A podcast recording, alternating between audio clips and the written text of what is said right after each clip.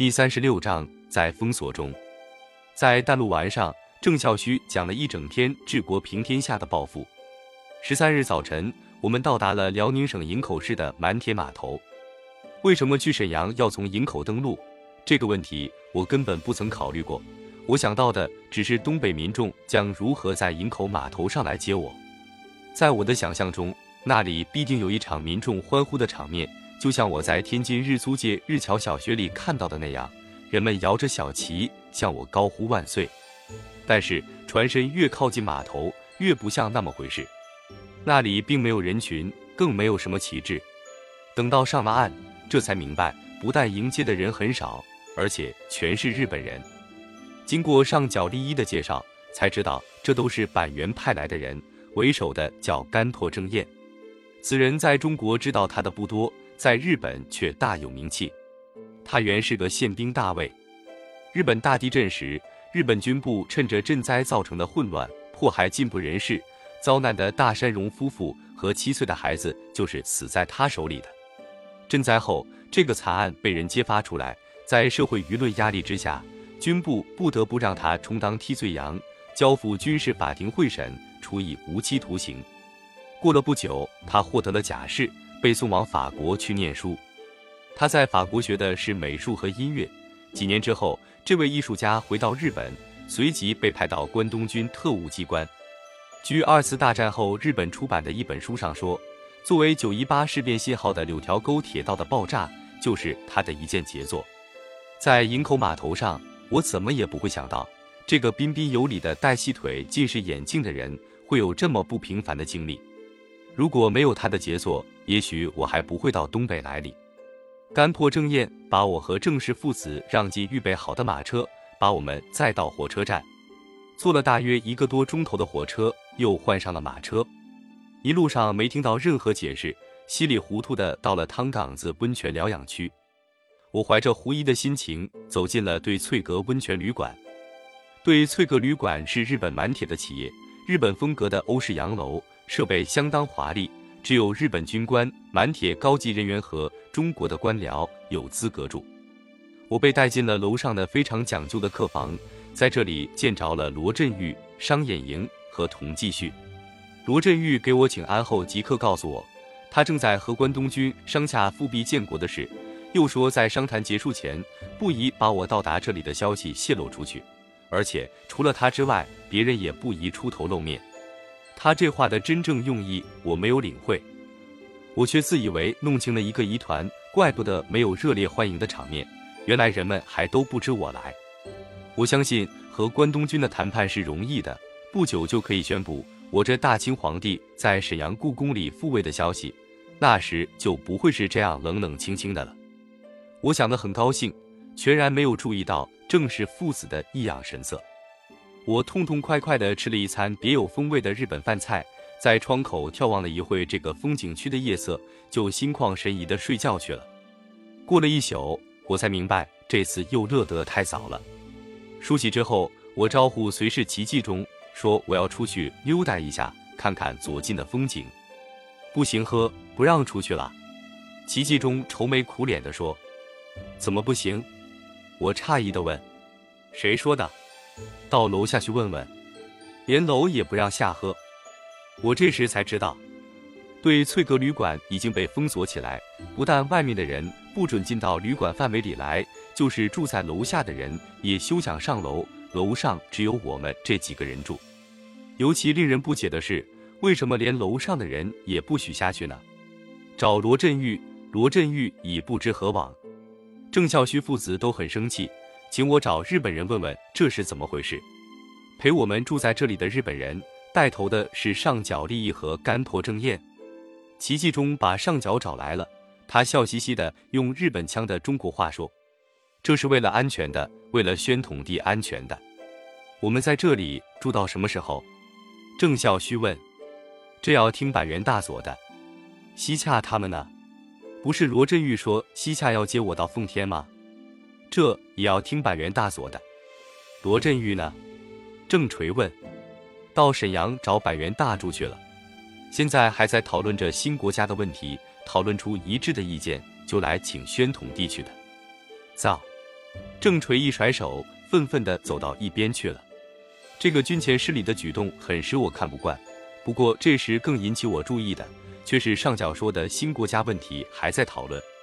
这可太奇怪了，不是土肥原和西洽都说一切没问题，就等我来主持大计了吗？上角现在说还在讨论，这是什么意思呢？我提出了这个问题，上角立一含糊其辞的回答说：“这样的大事哪能说办就办的？宣统帝不要着急，到时候自然要请宣统帝去的。到哪里去呢？”郑垂匆匆的走过来插嘴：“到奉天吗？这要听板垣大佐的。”我很生气地躲开了他们，到另一间屋子叫来了童继续，问他从沈阳派来电报说万事俱妥是什么意思。童继续说这是袁金凯说的，不知这是怎么闹的。我又问商衍营，他对这件事怎么看？他也没说出个什么道理来，只抱怨这地方没有祭坛，否则的话。他一定可以得到神仙的解答。这时我还不知道日本人正在忙乱中。日本在国际上处事孤立，内部对于采取什么形式统治这块殖民地，意见还不统一。关东军自然还不便于立刻让我出场。我只感觉出日本人对我不像在天津那么尊敬了。这个上角也不是在天津驻屯军司令部里的那个上角了。我在不安的预感中等待了一个星期。忽然接到了板垣的电话，请我搬到旅顺去。为什么不去沈阳呢？上角立一笑嘻嘻的解释说：“这还要等和板垣大佐谈过才能定。为什么要到旅顺等呢？”据上角说，因为汤岗子这地方附近有匪，很不安全，不如住旅顺好。旅顺是个大地方，一切很方便。我听着有理，于是这天晚上搭上火车，第二天一早到了旅顺。在旅顺住的是大和旅馆，又是在对翠阁的一套做法，楼上全部归我们这几个人占用。告诉我不要下楼，楼下的人也不准上来。上角和干破对我说的还是那几句：新国家问题还在讨论，不要着急，到时候就有人请我到沈阳去。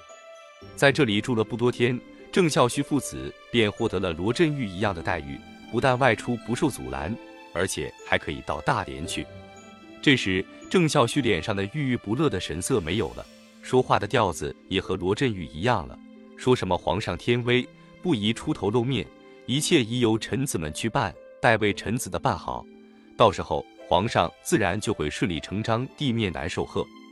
又说在事成之前不宜宣扬，因此也不要接见一切人员。关东军目前是这里的主人，我在登基之前在这里暂时还算是客人，客随主便。也是理所当然。听了他们的话，我虽然心里着急，也只好耐下心等着。事实上，这些口口声声叫我皇上的，这些绞着脑汁不辞劳苦为我奔波着的，他们心里的我不过是纸牌上的皇帝。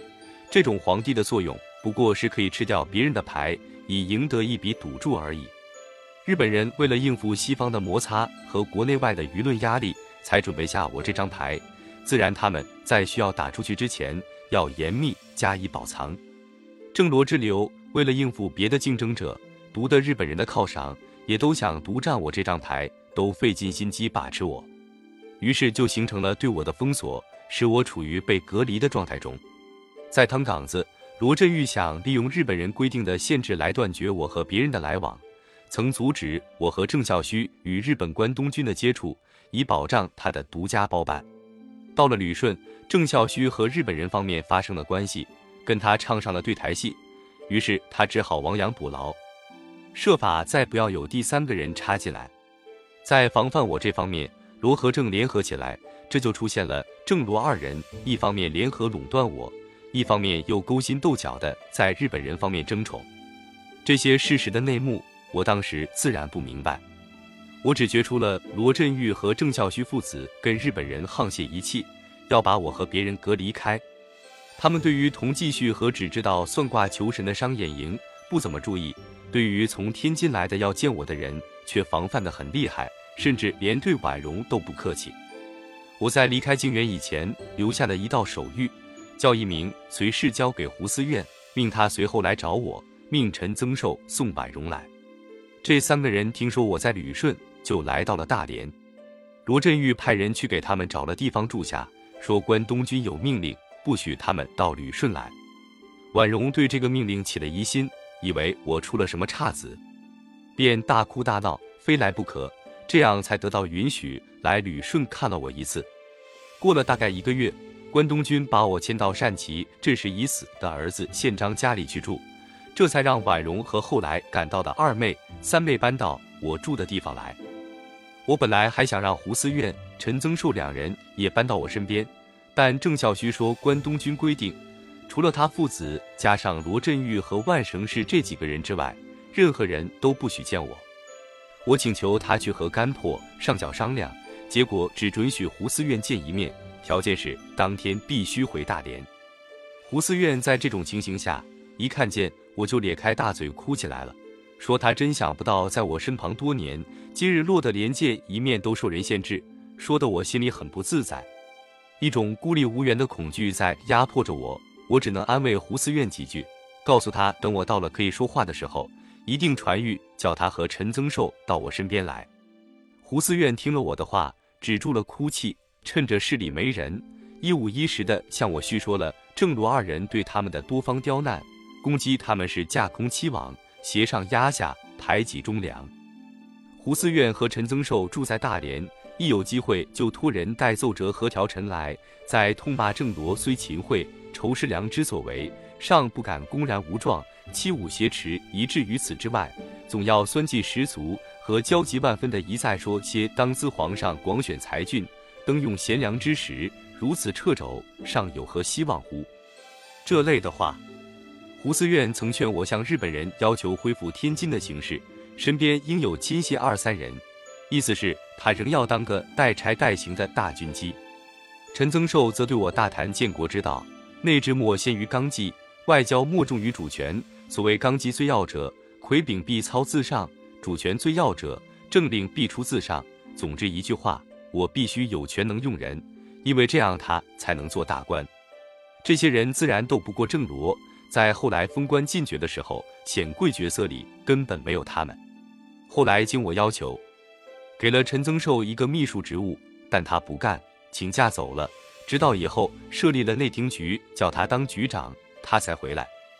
胡思院曾和陈增寿表示绝不做官，愿以白衣追随左右。我给他弄上个秘书长的位置，他才不再提什么白衣。由于他恨极了当国务总理的郑孝胥。后来便和罗振玉联合起来公正，结果没有公道，自己反倒连秘书长也没有做成，这是后话，暂且不提。我到旅顺的两个月后，陈宝琛也来了。郑孝胥这时成了关东军的红人，罗振玉眼看就要败在他手里。正当他接近全胜，他和关东军的交易接近成熟的时候，看见威望超过他的帝师出现在大连，立刻引起了他的警惕。他生怕他这位同乡会引起日本人更大的兴趣，急忙想撵陈回去。所以陈宝琛在旅顺一共住了两宿，只和我见了两面，就被郑孝胥借口日本人要在旅馆开会给送走了。同时，天津和北京的一些想做官的遗老们借口服侍我，跑到旅顺来，也都被郑孝胥和干婆郑燕挡了架。就连恭亲王蒲维想见我也遇到拦阻。我过生日的时候，他们再找不到借口，才无可奈何的让一部分人见了我，给我祝寿。其中有宝熙、商衍营、沈继贤、金卓、王基烈、陈增寿、玉善等人。后来在伪满成立时，都成了大小新贵。当时互相倾轧、你争我夺的，不但有遗老，在日本浪人和特务之间也不例外。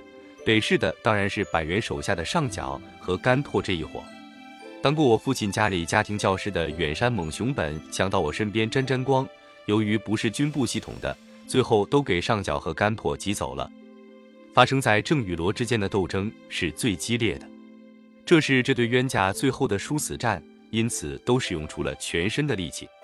罗振玉利用他和板垣、上缴利益这些人的势力，对郑孝胥一到东北急行封锁，是他的头一招。他自是有首倡盈利之功。相信只要能把我垄断在手，用我这张牌去和日本人谈判，一定可以达到位居首府的目的。可是他在谈判中一上来就坚持要大清复辟，日本方面对他这个意见不感兴趣。他跟我一样的不明白，复辟的做法和日本人宣传的满洲民众要求独立自治的说法是配不上套的。这时，日本人在国际上十分孤立，还不能把这场傀儡戏立刻搬上台去，因此关东军并不急于定案，暂时仍用什么自治指导部、维持会等名目支撑着。罗振玉认为郑孝胥被他封锁住，其他人更无法靠近我的身边，无从代表我和日本人去说话。他大可用独家经理的身份，不慌不忙地和日本人办交涉。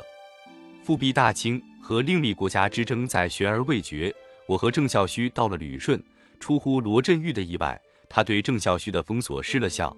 关东军方面请郑孝胥去会谈，罗振玉既不知道郑孝胥和东京军部的关系，也想不到郑孝胥在离京之前就认识了上角利一。就像我出宫那年，罗振玉与日本主本大柱的关系变成了郑孝胥的关系一样。这回罗振玉带来的上爵也很快变成了郑孝胥的朋友，成了郑与关东军之间的桥梁。郑氏父子到了营口、旅顺，和干破征彦谈了几次心。关东军因此了解到他父子远比罗振玉灵活，不像罗振玉那样非有蟒袍卜卦、三跪九叩不过瘾，因此乐于以他为交易对手。郑孝胥被看中了之后。第一次和板垣会面，一九三二年一月二十八日在旅顺，听到板垣要叫我当满蒙共和国大总统，先很惊讶，后来明白了日本军方绝不肯给我一顶皇帝帽子，便马上改了主意，由他儿子郑垂出面找军方选中的殖民地总管居景德三，表示日本如果认为帝国称呼不适于这个新国家的话，只要同意他任未来的内阁首魁，一切没有问题。他可负责说服宣统帝接受其他的元首称号。顺便说一句，这时抢这个首魁椅子的却大有人在，不但有罗振玉，还有张景惠、臧世义、西洽等人。西洽几次派人送钱给我，共有十几万元，求我授他总理之职。郑孝胥自然很着急，所以忙不迭地叫郑垂从旁抢先递驾马。居景德三把这袖筒里来的价码告诉了本庄和板垣，于是郑孝胥变成了奉天关东军司令官的客人。就这样，关东军的第一交易对手由罗振玉变成了郑孝胥。自然，这些真相是我在封锁中所看不透的。我所见到的是另外一样。